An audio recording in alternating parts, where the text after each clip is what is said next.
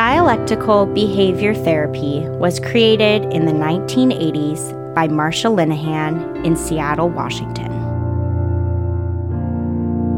Today, D B T is taught all over the world.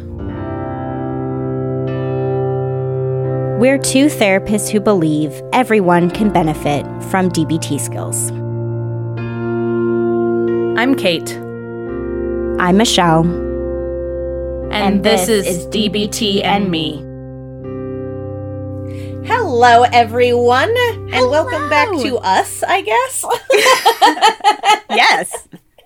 We're back. But before I launch into the topic for our first full episode back from, well, I don't know how I'm back from Michelle's leave, but somehow that's true, too. Uh, I thought everyone would want to hear a quick hello from Michelle. So yes. Take it away, Michelle. Hi, everybody. This is so great to be back. I was excited for this all day. I'm like, yes, Kate and I are podcasting tonight. And to be honest, a little nervous, too, because we haven't done this in a while. In a hot minute. In a hot minute, yeah. Um, and so much, of course, has changed in my life over these past few months, making the transition to motherhood. It's just wild. It's wild. um, but yeah, everything is going well for me. I gave birth to my son, Noah, on November fifth at forty-two weeks pregnant. I was very pregnant and I had to be induced because he did not want to get out of there on his own. He was warm and cozy, he, but... He did not want to leave. No, he did not want to leave. Um, but he's doing well because, yeah, as we record this, he's, um, you know, now coming up on four and a half months old almost, oof, which is crazy. Wild. Um, but, yeah, he laughs. He plays with his toys. He's healthy and growing and doing really, really well. So... yeah, everything's going great for him and great for me. Like, I'm really enjoying being a mom. And I think as anyone who is a parent knows, it's, it's you know, it is a lot of work. And it's also, like, the most worthwhile, best thing ever. So, I do. I, I, I really love it. Motherhood suits you. Oh, thank you. Yeah. I appreciate that. You guys are pretty awesome together, and also he is just the cutest thing. And Kate's a great auntie. Ever there has been. All right, so shall we get into it? Sure. Well, I guess I ought to do my little disclaimer first. Mm-hmm. Uh, as many of you know, being adults means not always having great options. Uh, and so I'm doing this tonight and excited to be doing this tonight. On the other hand, a nice dialectic is also I'm really nauseated and my back is most of the way out. So I'm not feeling quite my usual self. Um, and also, if I try to adjust how I'm sitting, I don't want anybody to be terribly worried. If you hear a little gasp or whimper noise as I try to navigate moving in my chair without my back. Or like shifting uh, furniture. Murdering kind of me. Thing. Yes, exactly. Yeah, if you hear furniture or if you hear me, you do like, like little, little sounds. I promise I'm not dying. My back is just... trying unsuccessfully to kill me. That's yeah, all. Yep. And my little disclaimer along the lines of parenthood is that, you know, I'm recording this at home. My son is here with my husband downstairs. And even though I am about as isolated as I can be in my walk-in closet where I normally record episodes, there is the off chance that if he is crying loud enough... for, you know, whatever reason he might be crying, the mic may pick it up. So don't be surprised either if you happen to hear very faint baby crying in the background. In the background. So, yeah, those are our disclaimers. Right. There are our disclaimers. Now, actually, on to the topic. Yeah. Uh, today is actually, I like it, Michelle, I'm just going to own it. We kind of called it a giant Q and A. Yeah. Um, But all on one topic. We actually, in the last month or two, have received a couple of different emails talking about the struggles that folks with an A D H D diagnosis might be facing or often do face when it comes to trying to engage with D B T. Right, so I do want to separate out that while we'll be reading the emails that inspired these, so you'll have a good idea of, of where we were inspired from as well, um, I do want to say this isn't so much skills for how to help A D H D, how to cope with A D H D. It's less of a skills-based uh, episode altogether, I guess I would say. Mm-hmm. What this really is, is, hey, we understand that some of the symptoms of A D H D can really get in the way of engaging with how D B T is usually taught and some of the skills that are usually considered essential to D B T.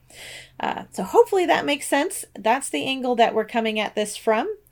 And to start us off, I'm going to read the email, one of the two emails that got us going down this path. So yeah.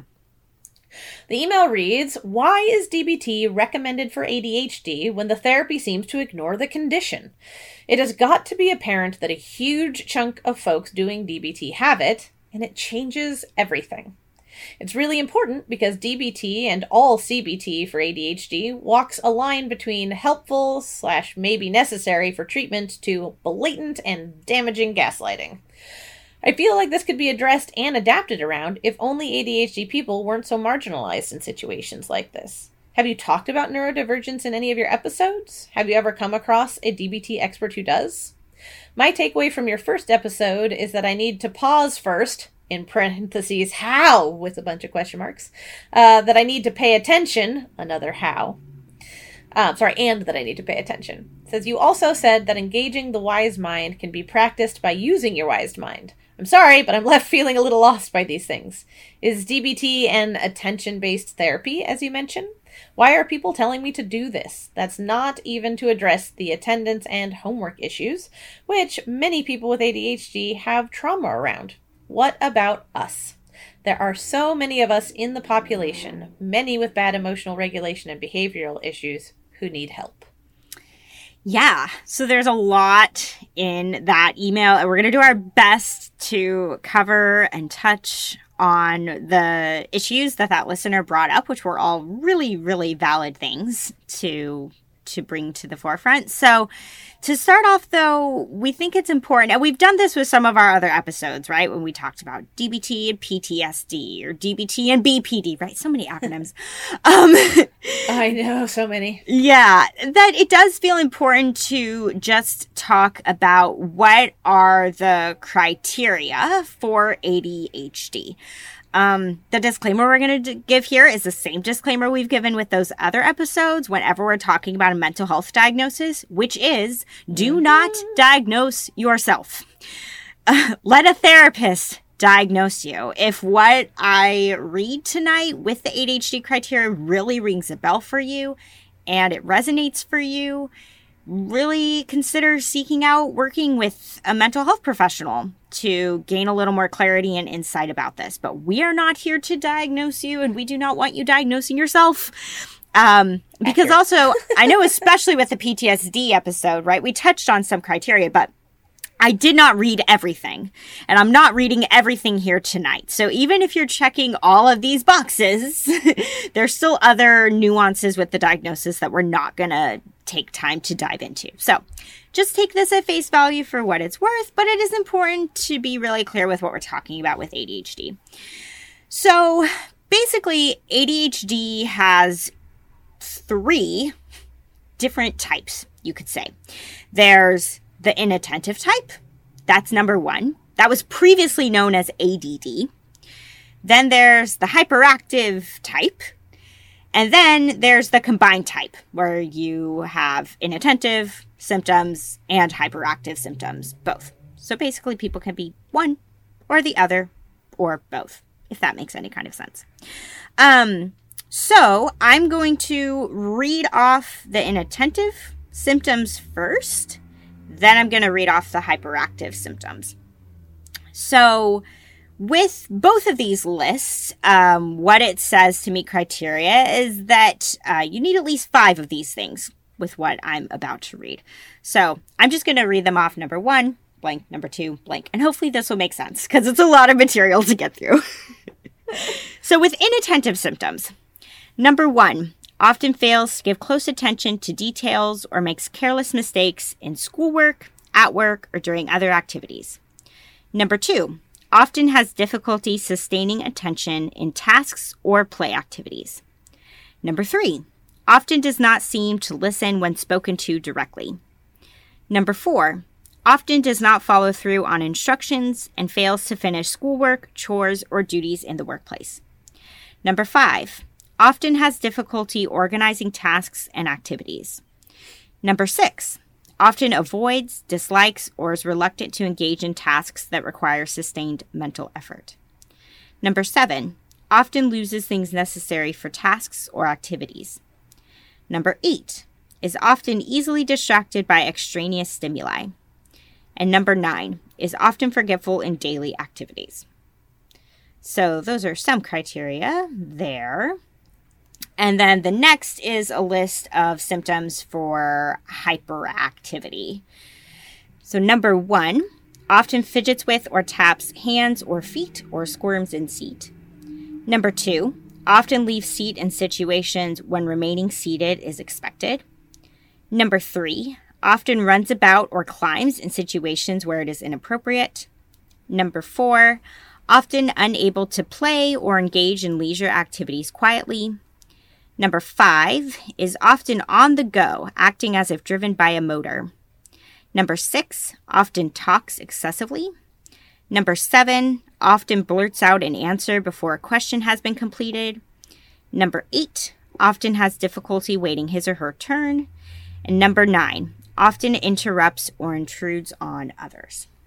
So that's what we're talking about when we're talking about A D H D. There could be a wide variety of different ways that it can look depending on what boxes a person may check, because that's that's a lot of different that's a lot of different things. It is a lot of different things. Yeah. Yep. So yeah. On the other hand, I don't know. I also think, do you think, I don't know, this is neither here nor there to what we're talking about today, but I like how they're starting to sort of include more adult sounding things, mm-hmm. but some of mm-hmm. them still sound very much like they're just being oriented at kids. Yeah. And I'd love to see language that more encompasses how that same symptom or criteria might look in an adult. Yep. Um, I completely agree. Yeah, because A D H D is one of those things where hopefully if somebody is meeting criteria for that diagnosis, it is diagnosed in childhood so that that person can get the resources and the help that they need while they're going through school. But yeah, there are a lot of adults with undiagnosed A D H D, and it's for exactly the reason you're mentioning, Kate, that it can often be overlooked because the wording in how the diagnosis is talked about is geared more towards kids. Yep. So anyway, that's just a just a little observation that I've had before that always makes me a little like, as someone who can sometimes, who is occasionally responsible for diagnosing folks with various and sundry things, I wish I felt more like I had a real handle on some of that wording and what it would look like in an adult. But mm-hmm. oh well, that's where we are. Yep. Shall we move on? Yeah, let's move on to basically okay. the first thing we're going to talk about. I know. So broadly speaking, uh, this part that I'm about to tackle next is with regards to mindfulness and A D H D. Um, before uh, diving entirely into that, I want to read another email that we got on this topic um, and remind you that the first email talked about issues with the sort of pausing first and how to pay attention so much um, that it seems like mindfulness is asking for. All right, this new email reads, having combination A D H D, mindfulness is very difficult for me. Sitting quietly absolutely is not a thing for me. So I've tried to do normal things mindfully like dishes and vacuuming, and I'm definitely mindful at the start, but almost immediately my mind starts to wander. The first few times it happens, I can bring my focus back to the task at hand, but I usually end up getting drawn back into a random train of thought. At some point, the random train of thought is distracting enough that the thought of being mindful is gone, and then all of a sudden, the dishes are done, and the last few minutes are blank, and I realize I was on autopilot again. Do you have any other recommendations for A D H D brains for staying focused on being mindful? Mm-hmm. So the similarities that I see in both of these, well, I mean, they're very much the same, right? Of this, I don't know how to sit still uh, for a long period. Not don't know how to. Sorry. Absolutely dismissive and incorrect wording on my part. I I do not do well. I struggle to, you know, get myself to sit still for prolonged periods of time. Sustained attention on one given thing is difficult for a period of time. Uh, my mind wanders pretty consistently, right? This idea of pausing is hard for my mind, right? These are these are kind of the, the issues that both of the reader emails uh, talk about. So I'm going to do my best to see if I can talk about what mindfulness is and isn't and how that can work better or more easily be accessed by folks with A D H D. Um, so one of my favorite anecdotes, which those of you who are longtime listeners have almost certainly heard way back at the beginning in the first, I don't know, probably like three or four episodes uh, where we're talking about mindfulness, where I talk about the anecdote of a Buddhist teacher um, who has been telling their students over and over again, you know, do one thing at a time, do one thing at a time, do one thing at a time, only one thing at a time. Uh, and then a student comes down and finds the teacher reading the newspaper and eating cereal. And the student is like, hey, what about doing one thing at a time? Uh, and the teacher comes back and says, well, when you're doing two things at a time, do two things at a time. In that particular case, they say, if you're eating ice eating ice cream, I'd like that too. I meant cereal. Apparently I know where my brain is. Uh, eating cereal and reading a newspaper, then eat cereal and read a newspaper. Right? So I just want to lean into this idea that, I guess, uh, mindfulness is flexible, more flexible than most people think it is, maybe even more flexible than we did a good job of getting across earlier, right? While you might think of there as being this, ah, I don't know, what's a good term, supposedly, in air quotes, gold standard way of practicing mindfulness, which may look like being still, may look like doing only one thing, may look like these long bouts of sustained attention on one thing. I mean, that's lovely if you can do it. Uh, and, as these two listeners point out, it is not accessible to everyone, right? So the first way that I think about it being flexible is maybe you're not paying attention to one thing.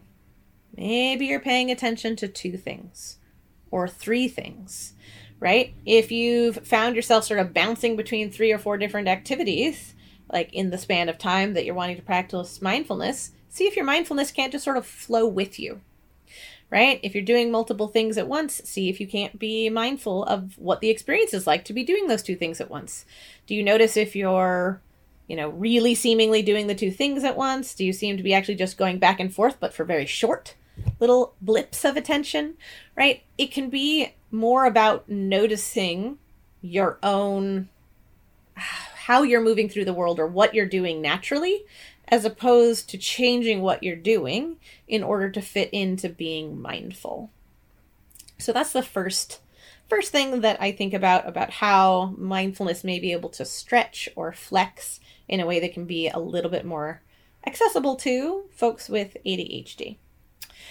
Uh, the next thing, which I will say, this second listener email says perfectly, is that, you know, mindfulness doesn't have to be about doing one uh, type of thing like meditation or being still and quiet.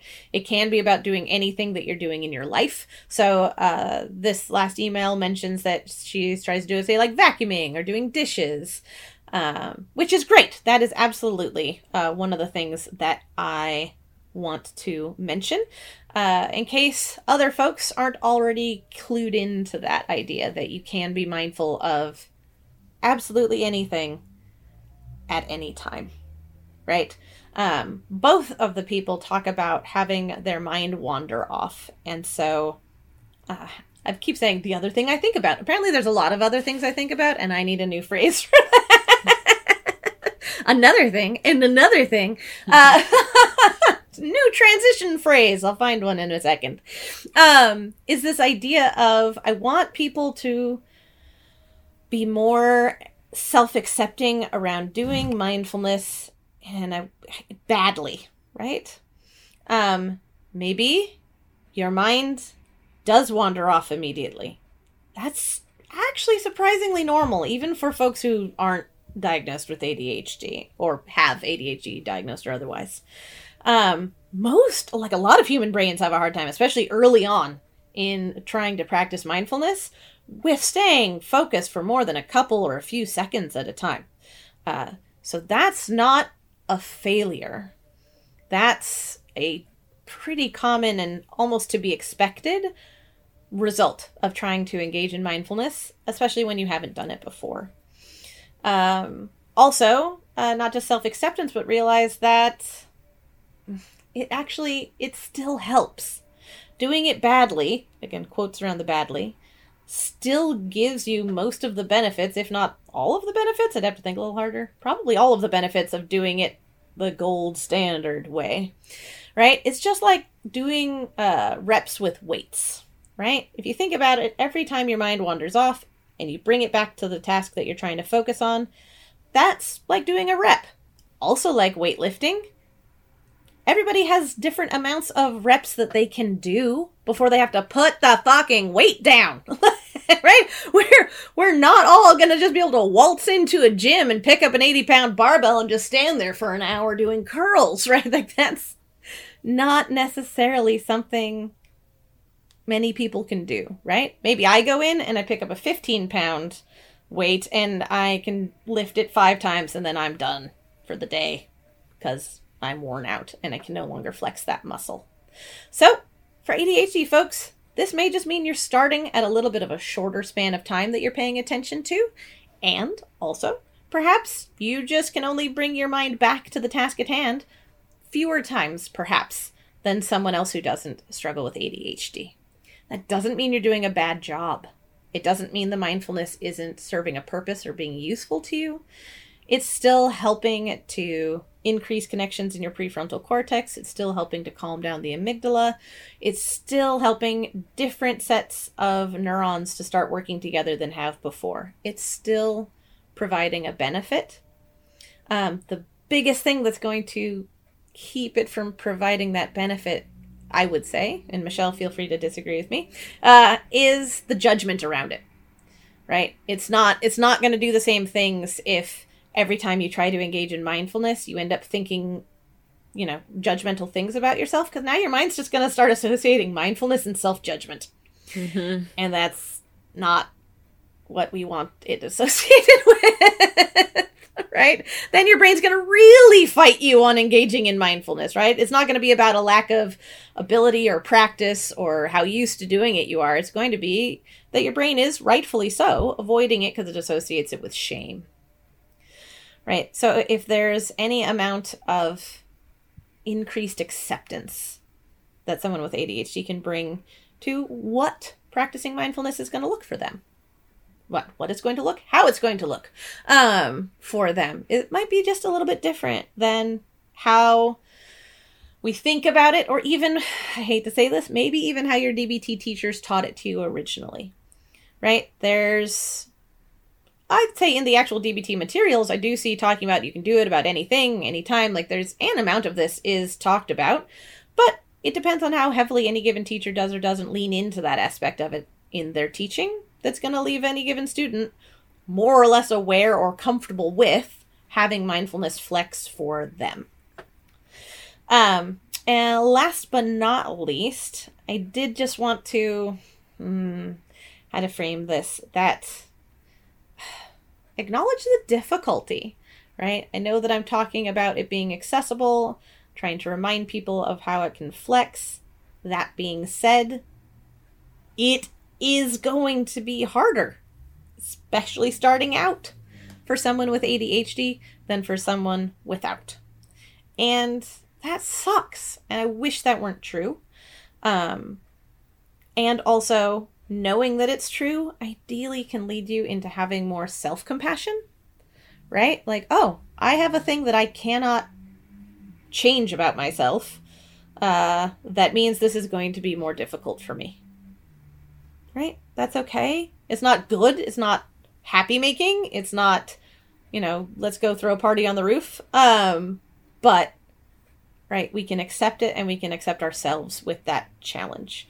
Um, which will help you ideally practice and stick with it, because as you practice it more, sorry, just pausing for the uh, people driving past me in the incredibly loud car. Um, right. As you stick with it, it's going to get easier. You're going to feel like you're doing it, quote unquote, more correctly, right? It's going to continue to build. Because right now, the neurons in your brain, you know, we say neurons that fire together, wire together. In an A D H D brain, there are a lot of neurons firing, and they're very used to firing together, right? This is something your brain is accustomed to. This is how it knows how to run. And it's going to take time to try and teach it a new way of being, even for short spans of time. But the more you practice, the longer those spans of time will become. So those are kind of my thoughts. Michelle, anything to change or add with what I was talking about? Uh, yeah. So one of the things that I was thinking about while you were talking is, you know, D B T breaks mindfulness down into the six different components. You know, the yep. three what skills, the and what the three and the how, how skills. Yep. Yeah. And one of the things I was really thinking about, which was like, ooh, that is not D B T, or not D B T friendly, not A D H D friendly. See, we're, we're going to back up on this horse, y'all. You know, awesome. we, haven't, we haven't done this in a while. Um, is the one mindfully piece. Oh, gosh, yes. Yes, yes. Because it talks about when you're walking, walk. When you're eating, eat. When you're, you know. Yep. Do only one thing at a time. Do yep. only one thing at a time. So if you have an A D H D diagnosis, let that go. Don't worry about that piece of mindfulness is what I would say.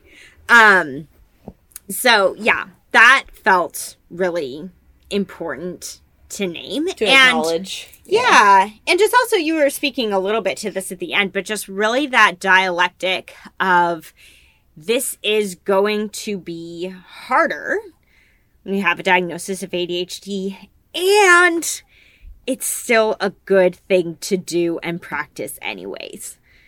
Like sometimes we can, I think, get into this habit of thinking that if something is hard for us, we just should maybe, I don't know. I don't want to say like not do it, but like, okay, if this is a challenge, then this isn't for me, right? If this is, this feels too hard, then yeah, I, I'm just, I'm not going to do it. And if I'm doing it badly or if it's too hard. Yep. Yep. Yeah. Then I, then I just suck at it. Right. And it's one of those things where, yeah, it is going to be hard, like you acknowledged. And that's partly why it's maybe worth it to do it. And yeah, pick and choose. Pick and choose. You don't have to do all six components of mindfulness perfectly because nobody really does. Just try to do some of it. try to try to do some of it. And also, D B T talks a little bit about the idea of mindful movement. Right? So things like going for a walk or hiking or horseback riding or, you know, dancing, martial arts or dancing or, yeah, or, or some of that stuff when it comes to practicing mindfulness might be a better fit for you.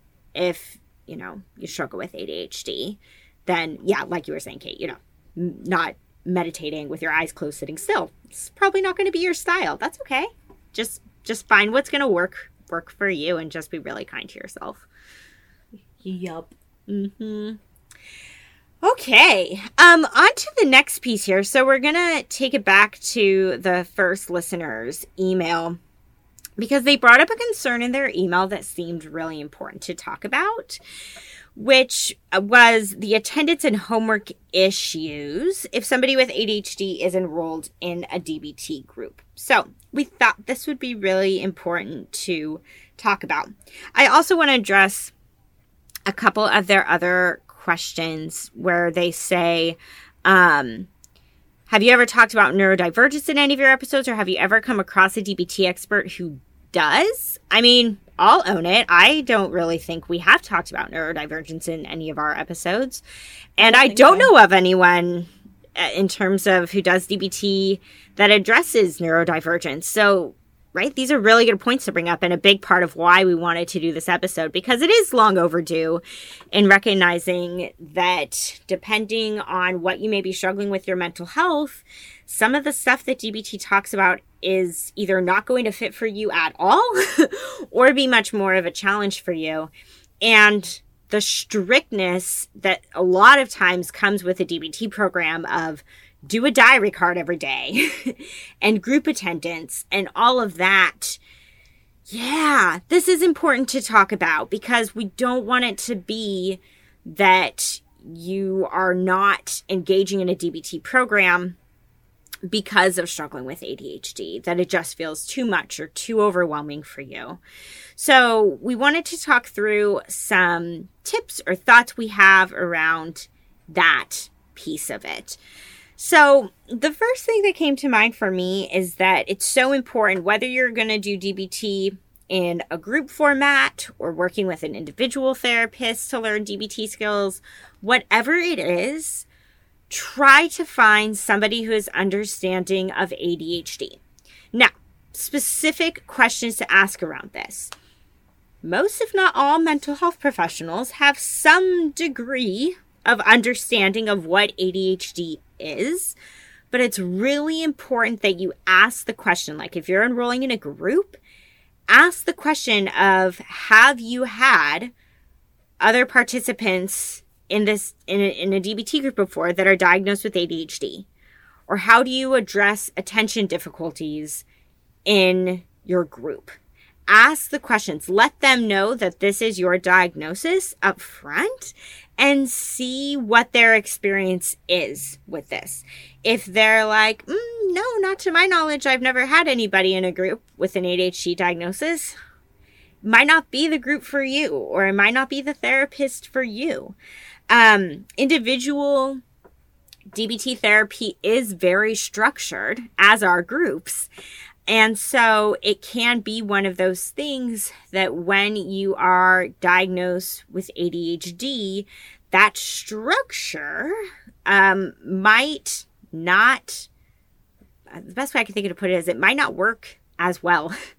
You might need a little more space or a little more room to process through. It might be a lot to do your diary card check-in in three minutes. That might be a lot to condense your thoughts down and get out what you want to say in a short period of time. So asking those questions of how does A D H D, you know, how do how do they consider that in a group or when working with a client individually? Um, with that, something that might be helpful to ask from your therapist, again, either group therapist, individual therapist, is to see if they offer reminders for appointments or for groups. Like my clients, for example, they get a text reminder twenty-four hours before their appointment. And if the group or the individual therapist doesn't have anything like that set up, ask if that's something that they could accommodate for you. Whatever you think you might need. You might want a reminder the morning of group. You might want a reminder fifteen minutes before group. Because if you get a reminder in the morning, you may already forget by the evening. Whatever you think would be helpful in having a reminder for you, oh yeah, group is tonight, or oh yeah, my therapy appointment is today, ask that from the therapist. They may say that that's not something they can accommodate, but ask. And I really hope that you can find somebody who will accommodate that for you and recognize that this might be really key to you being successful. So you just need that brief little reminder, and then that will really help in your attendance. Um, and then the final thing I'll say on this point in terms of making sure that you find a group or an individual therapist that's going to be a good fit for you is to find somebody who's going to take a strengths-based approach. What I mean by that is that some D B T programs out there, and yeah, basically the way that D B T was originally designed, D B T very much focuses on, right, problem behaviors, quote unquote. Or uh, there's this other term in the therapy realm called uh, therapy, I think it's called therapy resistant behaviors. Do you know what term I'm talking about? Oh, yeah, yeah, yeah. Yeah. So, or therapy interfering behaviors, something like that. Something so like that. It's this idea that sometimes people will self-sabotage, right? So they will miss appointments because they're scared of doing the work that therapy requires. Um, or they will not do their homework or that kind of a thing because they are struggling to be fully willing to dive into this. That is true for some people, but that's not necessarily true if you are struggling with A D H D for why you might not be getting your homework done. It may just be because of challenges with getting organized and challenges with remembering that stuff. So you're going to want to find a therapist who is going to understand that you're not doing these things because you're resistant to doing the work. That if you are late, or if you miss a group, or if you're not doing your homework, it's because of A D H D. And finding somebody who, rather than focusing on the fact that you were five minutes late to group and viewing that as like, ooh, that's a that's a therapy interfering behavior or that kind of a thing. You want someone who's going to be like, awesome, you made it. We're so glad you're here. And essentially be able to, I don't want to say like, give you a pass, but just will be able to recognize what you are doing right and your efforts more than potential mistakes or shortcomings. Like giving grace, maybe. Yes, that's the perfect way to put it. That's exactly what I was getting at. Yeah, you want somebody who's going to be understanding rather than somebody who's going to be critical um, and view that in a negative light. You don't want that. That's not going to help no. you be successful with doing D B T. Um, so there's a lot in that. Um, but yeah, it's really important to find somebody who's going to be a good fit and who can make accommodations for you is essentially what I'm getting at there. Um, I will pause there before I continue because there's more that I want to share, but I'm going to take a quick break from talking. Kate, do you have anything else to add on to that point about finding someone who's a good fit when you have A D H D? Oh gosh. Um, I'd like most, you know, most, I'd like everything you were saying, right, with this idea of advocating for yourself first.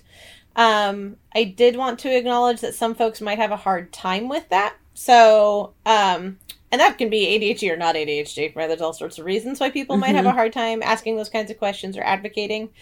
Um, I'm a big fan of utilizing our relationships and or community to help us in places where we might have quote unquote shortcomings or struggles or difficulties. Um, if you have a friend, a spouse, a housemate, a you know, person in your community in some fashion or someone in your family, a family member, um, who might be willing to call these therapists or group leaders for you, send emails for you, um, do sort of this initial Uh, not necessarily legwork, because I would imagine you were finding people for them to contact, but that advocacy piece, right? Because that can be really hard, especially for folks who aren't used to being accommodated or who, um, how do I put that, uh, don't always recognize that they deserve it, right? Or that that's something that's reasonable to ask for. Um, so that kind of self-advocacy, there we go, I can speak, um, can be really challenging, so. Yeah. That actually made me think of something, too, because here I am talking about how it's important to communicate with the therapist that you're going to be working with around these things. But yeah, you can absolutely communicate with roommates, friends, significant others, whoever it might be around like, hey, I'm going to be doing this D B T bro- program. My D B T group is on Thursdays. Can you remind me on Thursday that I have D B T group? Or Can you, are you open to sitting down with me for ten minutes a day to help me with my diary card? That kind of a thing. And see if they're willing to support you in that way. So, yeah, I really like that idea of drawing on the support of people in your life to help you as you might be embarking on learning D B T in a formal setting. Because it's, yeah, it, it's, it's a pretty big task without, without A D H D.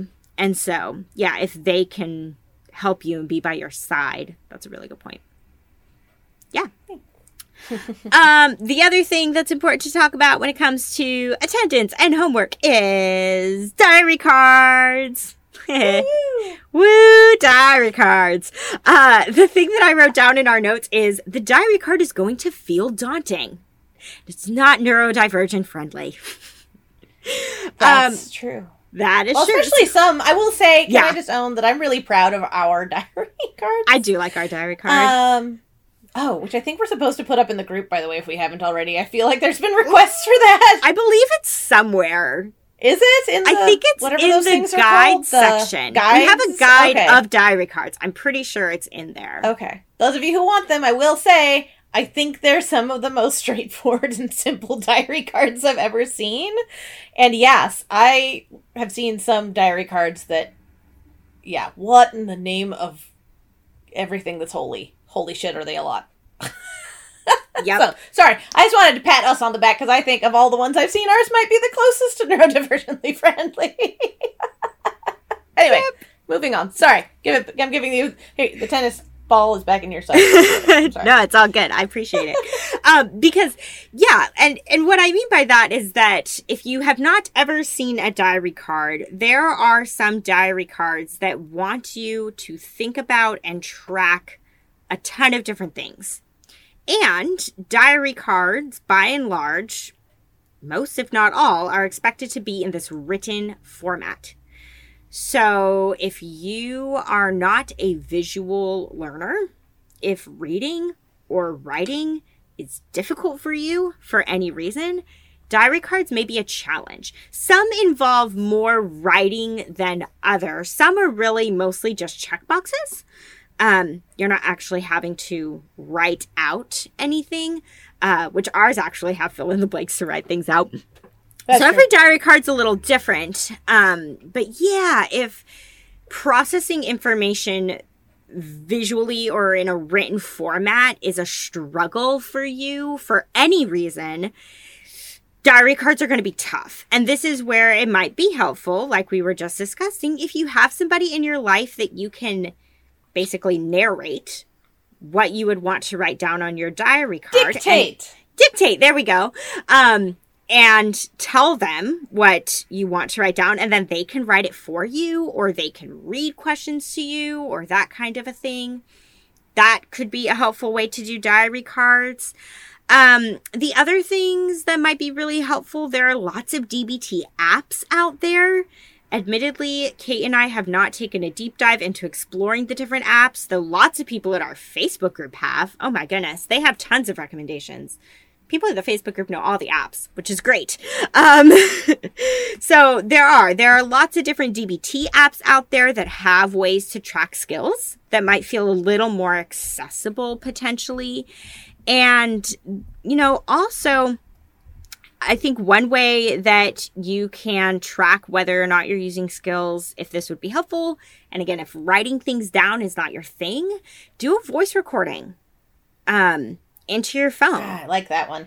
Yeah. yeah, just just talk. Just say, these are the skills that I used this week, and this is when I did them. And this is why, coming back to the first point, it's really important to find a therapist who's going to be open to you tracking your skill use in other ways besides a traditional diary card if it's going to be too tough for you to remember to do it on a daily basis, which is ideally when D B T wants you to do it. If it's going to be too hard to remember to do it, or even if you do remember to do it, it's just not in a good format for you. My hope is that you'll find a therapist who is open to other means and other methods. Because the whole purpose of a diary card is just to remind you to use your skills and to come back to group and be able to, sh- or individual therapy, and to be able to tell your therapist, look, this is how I used D B T this week. That's the whole point of it. And there are so many means to accomplish that task. So yeah, use apps, use voice recordings, use somebody you know as you dictate what you want them to write down, if that would be helpful. Try to find other ways because, yeah, I agree. Diary cards can be really overwhelming, especially for someone with A D H D. Because I do not have an A D H D diagnosis, but there are some diary cards that I look at them and my brain is wandering all over the page. Like, whoa, there's this section over here, this section over here, and there's so many different things to track. It can be super overwhelming. So try to find something else um, if that would be helpful for you. Um, the final thing that I want to say about concerns related to like attendance and groups and homework and all of that, Kate and I say this a lot of times at the beginning of groups that we lead, is that D B T groups go fast. They do. Every week, there's at least one new skill. And the expectation is that you will practice that skill during the week and then hopefully get some understanding of it and feel comfortable with it. And then the next week you come back and you learn a brand new skill. And then you try to implement that skill as well. And it can be a lot. And so sometimes the experience that people can have, again, A D H D diagnosis or not, is that, wait, I'm still trying to figure out the skill from week two, and we're already on week five, and I'm feeling overwhelmed and like I'm not going to be able to use all this stuff. And so what I recommend is that it's really important, especially with A D H D, to try to pick one skill to focus on instead of trying to balance and manage all the skills at once. In general, this is a good rule of thumb with D B T, but this is especially important with A D H D because it's, again, especially with acronyms and all of this, like there's so much to remember. There's so much to try to organize in your brain. Just pick one. I mean, we have had groups where people literally, we, we always, for Kate and I, the groups that we lead, we teach mindfulness every group. Um, we have an introductory night, that's week one. And then week two, we teach Wise Mind and the mindfulness skills. And we will have people who literally, they just focus on trying to tap into their Wise Mind for the next six weeks of group. Like, that's just what they're focusing on. That's what all of their diary card check-ins are about, is whether or not they're using their Wise Mind. And so that's okay. That's okay if you're really just trying to track one skill because it feels too too much to try to track all of them and to try to learn them all. That's one of the reasons why we wanted to make this podcast, is because we want it to be that people can learn this material perhaps through a workbook or through meeting with a therapist in group or individually. And then if they're like, wait, I need more for this skill. Like, I was trying to pay attention in group, but my brain was wandering. I missed what my facilitator was saying. I was too nervous to speak up and ask a question, but I'm really not understanding what the hell this means. That then you can maybe listen to a podcast episode and help you learn the material that way. Again, especially if you're more of an audio learner. Like for you, if reading, if your brain just is wandering all over the place while you're reading text on a page, but you find you can focus better when you're listening to something, especially if you're listening to something while you're maybe moving around and doing something else, we wanted to make sure to give this format. So whatever format would be helpful for you, but yeah, if there's other resources you can tap into outside of group to help with remembering material, do it, because the groups move quickly. And yep, if your brain happens to be wandering somewhere else, you probably are going to miss some material, but we don't want you to feel completely, completely lost or completely like, oh, I just went through this group, but I felt like a waste of my time because I couldn't retain any of the information. We don't want that to be your experience. So try to, try to pick one thing. Or again, at like the end of the night of a group or the end of a session with um, a therapist individually, see if you can maybe pick just one takeaway, like one thing to hold on to. Don't try to hold on to all of it. Just one thing, one thing that you're taking away from that. So just really narrow it down and try to make it as manageable as possible for yourself, because we are well aware that this stuff can move really quickly. So, yeah. Um, anything else to add, Kate, with that piece of things? Um, I don't know if it's so much something to add as just a reminder, maybe both to ourselves and to other people, that I wholeheartedly agree with your and my, uh, suggestions, perhaps obviously. Um, and we're much more flexible mm-hmm. about our approach to D B T than many people are. Yeah. And so um, I think there's another sort of balance, like absolutely be trying to like find therapists or groups that can cater to A D H D, to uh, maybe find uh, like sticking to one skill, whether that be per night or even per like module that you're really focusing in on. And recognizing that maybe some, near you there isn't a great group that's, you know, mm-hmm. catered to that, and you might have to find other ways of, as you were talking, like Michelle, supplementing. Yeah. Uh, you know, like how you're learning it in order to cement it. Um, if you say, like, I'm just really focused in on Wise Mind this, you know, whole module or whatever, you know, you might have pushback from an individual therapist or a D B T teacher, like, you know, all or nothing. These skills are meant to build on each other. Mm-hmm. Like, I, you know, I don't know exactly how it would be phrased because I haven't heard it, but I know it's out there. Um, for, you know, a lot of people can get really uh, rigid um, about D B T. So just a, I hope for anybody listening that's trying to find these things that you can, and also don't, I don't know, don't, I don't want to set you up for failure if you find so much resistance that it, like, deters you. Just expect there may be resistance and try and have scaffolding built around yourself to help you get through despite that resistance. Mm-hmm. Um, you might not find it, but you might, and it's better to be sort of prepared for that possibility than not be. So just a little ownership that Michelle and I are much more buffet opinioned about about D B T than many people. Yeah. Many people, D B T is a prefix menu with no substitutions. Yep. Um, and we're much more a la carte. Yeah. Yeah.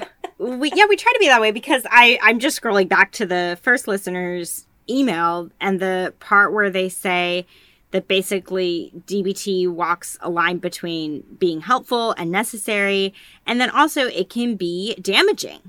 Yeah. And gaslighting. Yep. You know, like, that stuff unfortunately can and does happen, because if you are, say, wanting to have a fidget with you in group, or if you're going to need to at times, I mean, our groups are two hours long.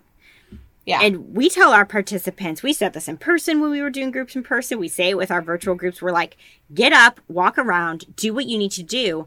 But if you're going to have a D B T facilitator that views that as really disruptive, Um, and is basically telling you to sit down and be still while you're learning the group material, that is going to be damaging. Hurt. Yep. Yeah, it's going to hurt.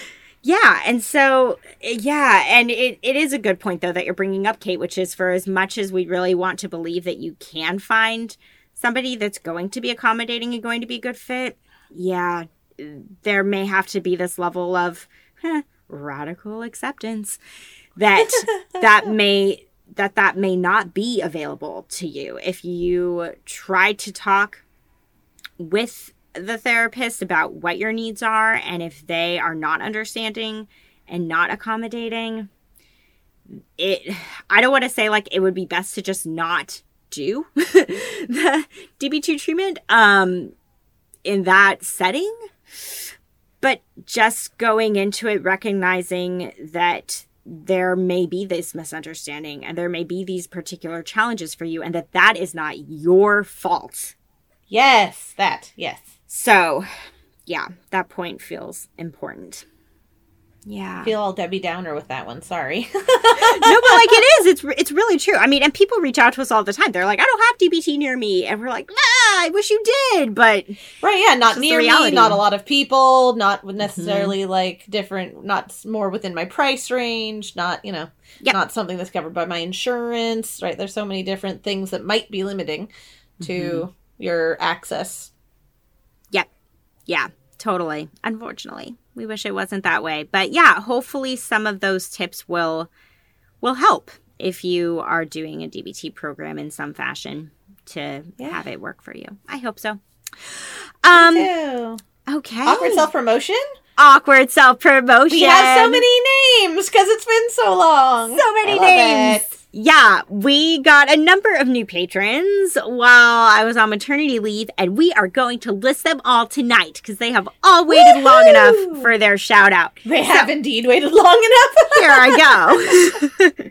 So we are shouting out Misty, Alicia, Angela, Jessica, Janice, Jeffrey, Jennifer, another Jennifer, Marie, and Steven. I guess I've It would have been great to look up the last name initials for the Jennifers. Oh, there you go. You oh, know well. who you are, both of you. You no, know no. who you are. Yes. And we are so appreciative of your support. We are. We're very grateful. Thank you, guys. Yes. Uh, if you want to become a patron, go to patreon.com slash DBT and me. So that's where you can go and support us if you are so inclined. Also, check out the Etsy shop, uh, etsy.com slash shop slash DBT and me. Basically, if you just go on Etsy and search for D B T and me, you will find the shop. Um, Kate has done a fabulous job while I was on leave of making posts every Monday. We call them Merch Monday posts, talking about a different thing of the shop every week. So... Uh, yes, and also out. I want to own that Michelle has scheduled those posts out for what item to feature through the entirety of this year, I think. I so. did. A long time ago, when we first started putting a bunch of products in the shop, I was like, I need some kind of schedule for what to post when, which is I not know. surprising. You.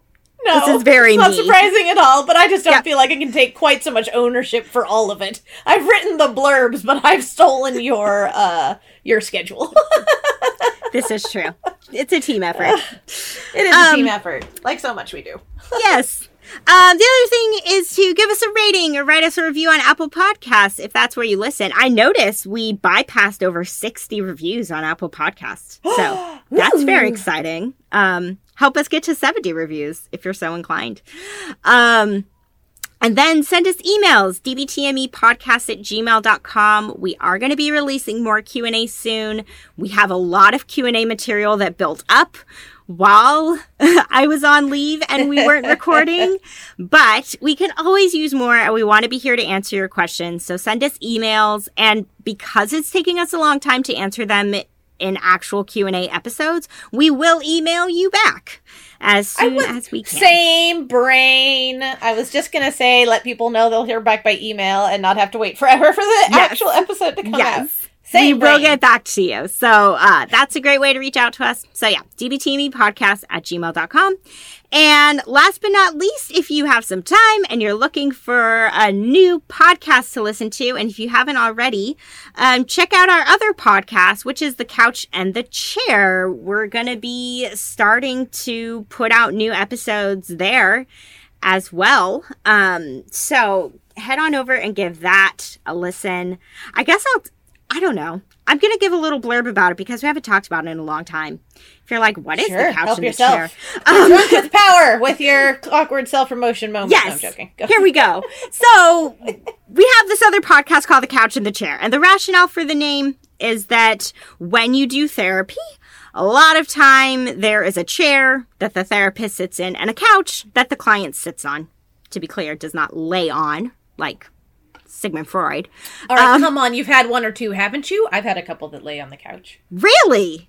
Yes, absolutely. I don't think I have. I did not direct them to do this, just to say. I it was not like, now, like, lay on the couch. Up their legs on the couch and get really comfy on the couch, which is what well, I, I do totally with my I totally had therapist. People lay full out on their back on the couch. Fascinating. Okay. Maybe it that's made me, it delighted me. I felt so, like, Victorian.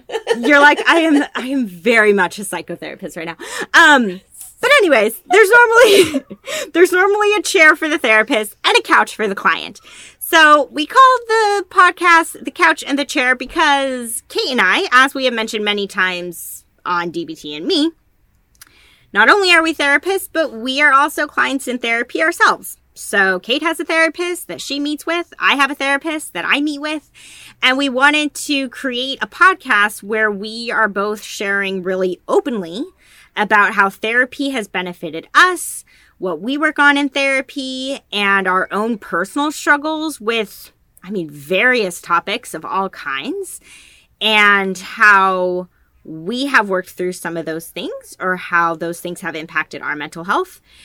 And then we also want to talk about, as therapists, things that we recommend to our clients, tips, suggestions, and advice that we have about that topic. So it's really this dialectic, which I hadn't thought about it that way before, but it's really this dialectic of these are things that we both help people with professionally and things that we have worked on personally too. So if you've really liked some of the D B T and me episodes where we share personally a lot, um like we did in the radical acceptance episode, or like we did in our episode, we did an episode about grief at one point. And so some episodes of D B T and me, we share our personal experiences, but in the couch and the chair, you get a heavy dose of that.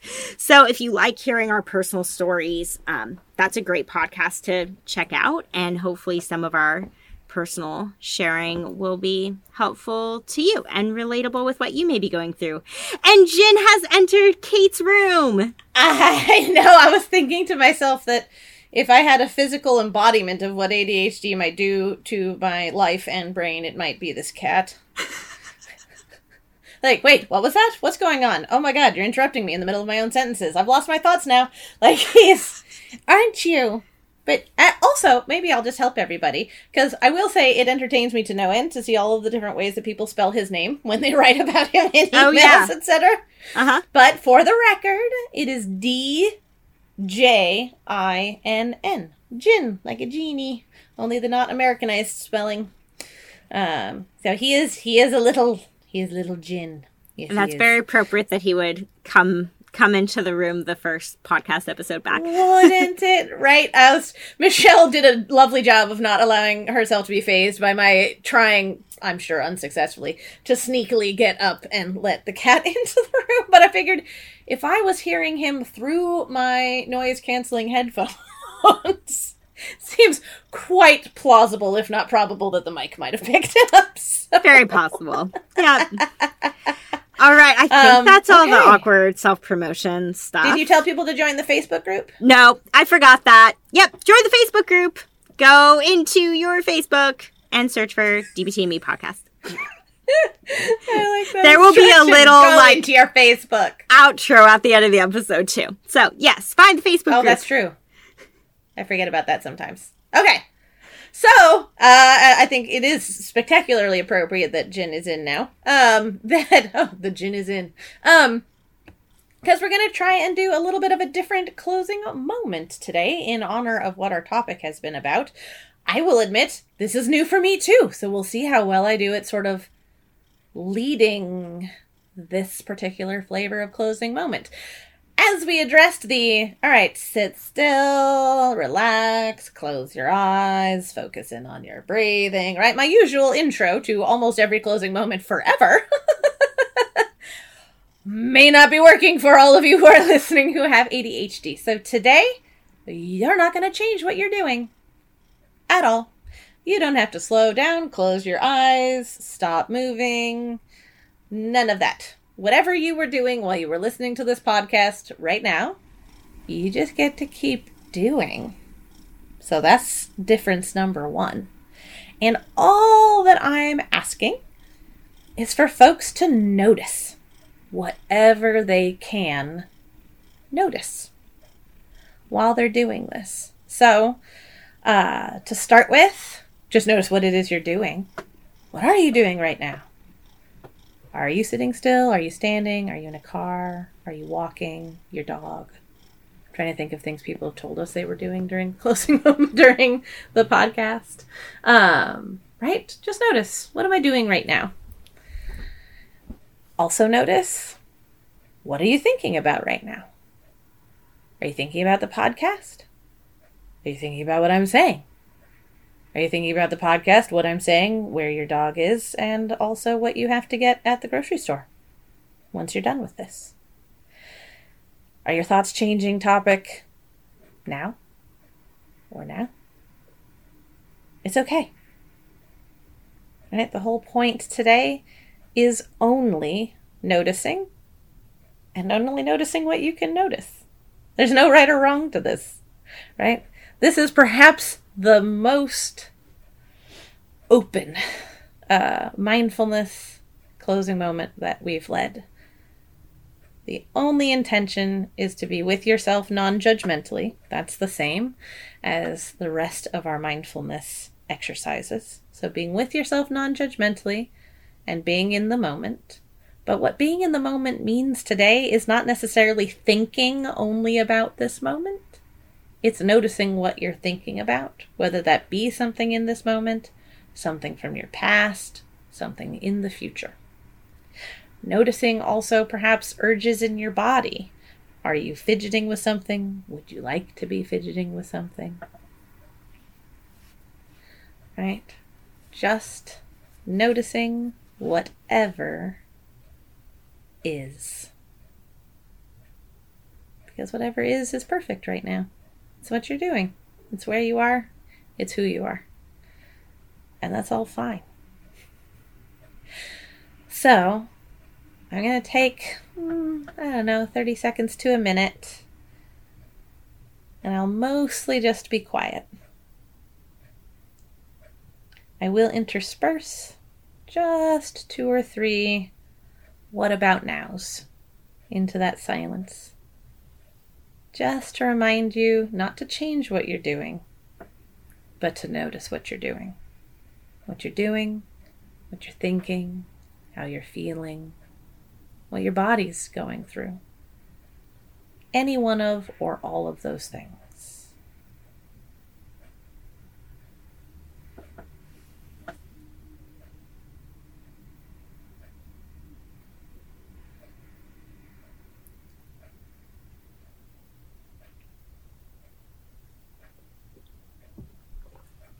What about now?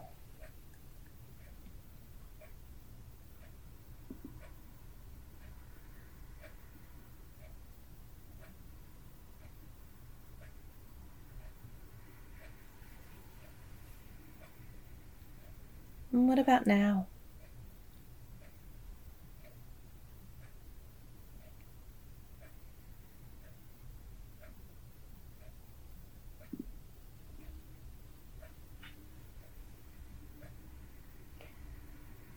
Okay, everyone, I'm hoping that that helped bring a few of you a little bit more into your moment and also gave you guys a little bit more of an acceptable and accessible dose of mindfulness. And we will catch you next time. Thanks so much, everyone. Thank you, everybody. To learn more about us and the D B T skills we're teaching each week, join our Facebook group. Simply log in to your Facebook profile and search for D B T and Me Podcast.